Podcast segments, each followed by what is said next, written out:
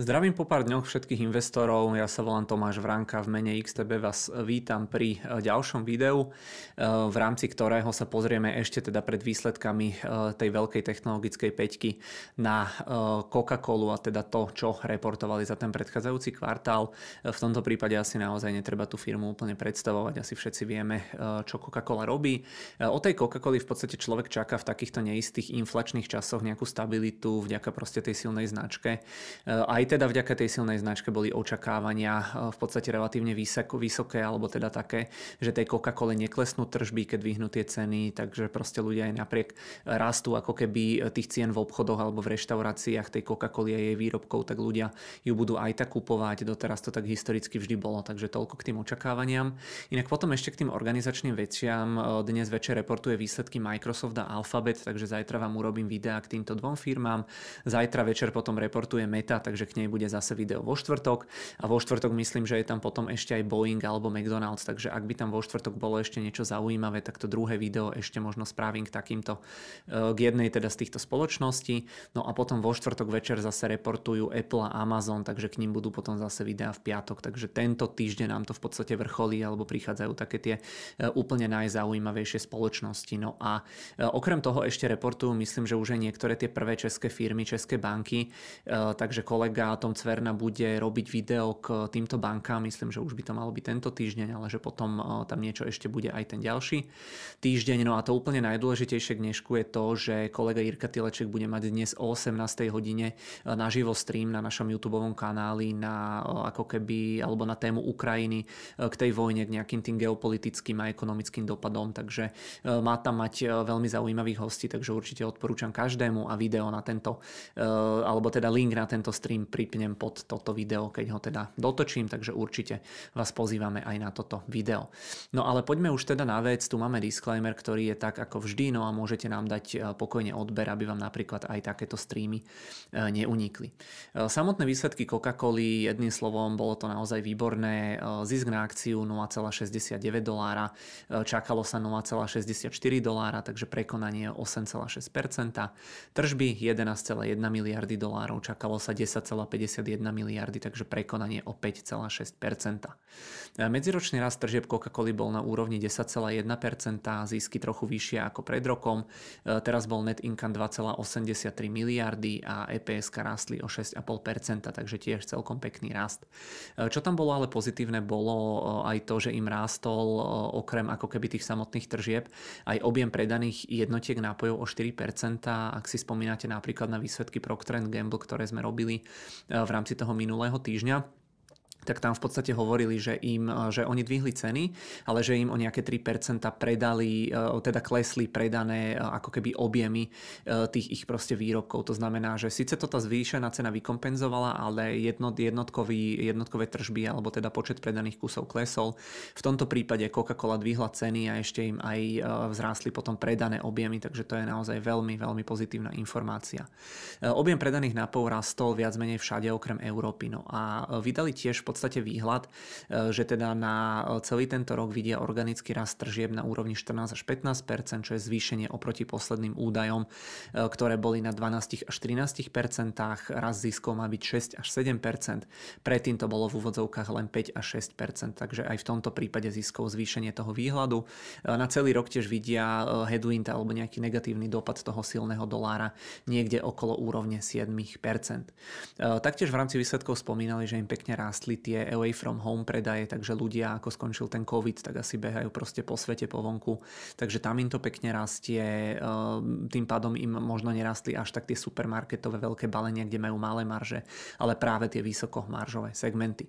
Ehm, poďme sa teraz pozrieť na konkrétne regióny. Najväčší región z hľadiska tržieb je Severná Amerika, tá z tých 11 miliard tvorí 4,2 miliardy ehm, tržieb. Pred rokom to bolo 3,5 miliardy, takže celkom pekný rast. Európa, Blízky východ a Afrika, dvojmiliardové tržby, pred rokom to bolo 1,92 miliardy. Bottling Investment, tržby 1,78 miliardy, pred rokom to bolo 1,66. Azijsko-pacifický región 1,43 miliardy, pred rokom to bolo 1,37 miliardy. Latinská Amerika 1,27 miliardy, pred rokom to bolo 1,14 miliardy, takže dá sa povedať, že naozaj všetky tie segmenty alebo tie geografické divízie boli, boli lepšie ako ten minulý rok. No a teraz tie segmenty podľa typu tých nápojov. Sparkling soft drinks, teda tie klasické bublinkové nápoje, tie rastli o 3%. Tým sa darilo asi viac menej všade. Super im potom rástli tie zero produkty, to znamená tie bez cukru. Tie rástli až o nejakých 11%. Druhý segment Nutrition, Juice, Dairy and Plant-Based produkty, nazvíme to taký ten zdravý segment, ten v podstate stagnoval, to znamená tam nebol ani nejaký rast, ani pokles. Tretí segment, hydratácia, šport, káva a čaj, ten rástol ako celok o 5%. Samotná tá hydratácia v rámci tohto podsegmentu rástla o 6%, športové drinky tiež o 6%, káva rástla o 5%. Tu napríklad pripomínam, že pod nich patrí aj káva Costa. Niekde teda v niektorých tých segmentoch mierne niektoré regióny rástli, niekde mierne klesali dokopy, ale keď sa to zráta, tak je to naozaj veľmi pozitívne, lebo po prepočte aj napriek tomu silnému doláru, po prepočte a ščítaní všetkých tých regiónov, dvihnutí cien a tak ďalej, tak proste rástli tie tržby o veľmi pekných 10%.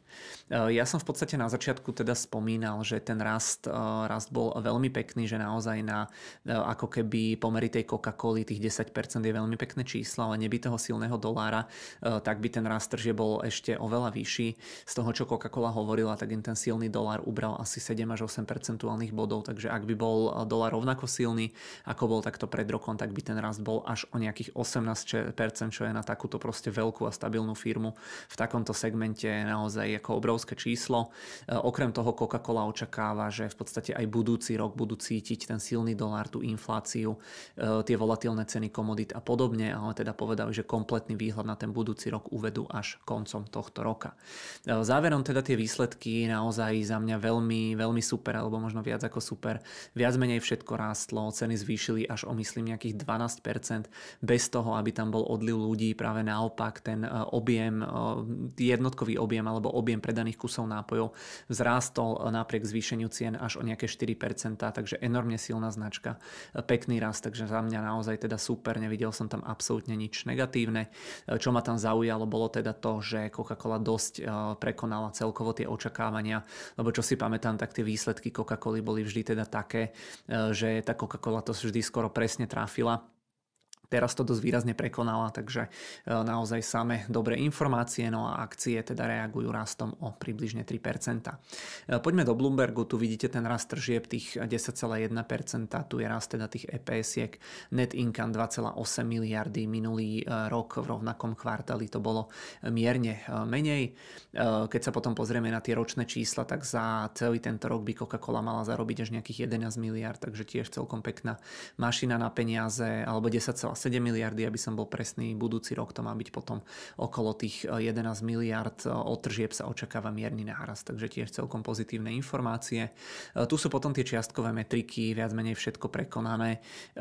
Tuto vidíme, jediný negatívum bol ten ako keby dopad toho silného dolára, ale to je skôr teda nejaký makroproblém.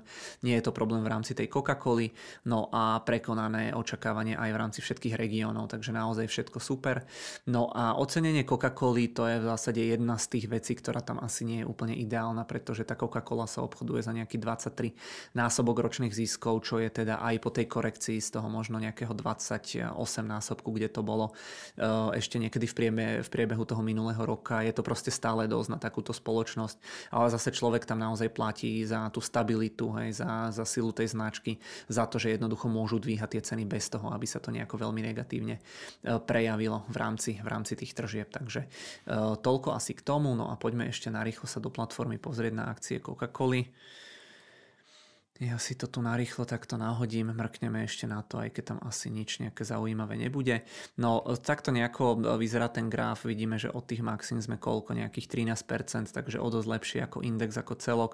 Ono keď to vzrastie ešte o 3% po tom otvorení toho trhu, uh, asi na nejakých tých 60 dolárov, tak sa budeme nachádzať koľko od tých maxim, no dajme tomu možno nejakých 10-11%, takže naozaj veľmi, veľmi pekné čísla, alebo teda veľmi, veľmi pekná hodnota no, akcií tej Coca-Coly, takže asi, asi toľko k tomu. A tu majú potom ako vždy aj tú tlačovú správu, tu vidíte, že to sú tie výsledky za tretí kvartál, tu, tu je pekne podrobnejšie rozpísané dopad proste, ja neviem, tej meny hej, na jednotlivé regióny, ako keby zvýšenie tých tržieb, rast organických tržieb a tak ďalej v percentách. Tu máte potom jednotlivé aj regióny. V absolútnom vyjadrení to tu niekde bolo, tie tržby niekde ďalej Myslím, že áno, toto bolo ono. Takže koho to zaujíma podrobnejšie, e, alebo kto sa celkovo zaujíma o tú Coca-Colu, tak určite odporúčam sa na to podrobnejšie pozrieť. No a ja by som sa vrátil teda do tej prezentácie na ten záverečný slajd. Opäť tri otázky, či je podľa vás tá Coca-Cola akcia do tej každej doby, lebo vyzerá to tak, že dlhodobo e, tá firma naozaj je taká stabilná bez nejakých veľkých výkyvov. A druhá otázka, či si myslíte, že budú zvládať tú infláciu aj naďalej. A tretia otázka, či máte najradšej bežnú kolu, kolu light alebo kolu zero. E, za mňa teda na dnes všetko. Ďakujem veľmi pekne za pozornosť. Ako som spomínal, od zajtra sa nám to rozbieha náplno, takže prídu veľké techy, tak e, sa na to asi teda predpokladám, že všetci tešíme. No a dovtedy môžete nám dať odber alebo si prehrať predchádzajúce videá. Prípadne budeme určite radi, keď sa zúčastníte toho nášho dnešného večerného streamu. Takže e, ďakujeme veľmi pekne a zatiaľ teda príjemný zvyšok dňa prajem.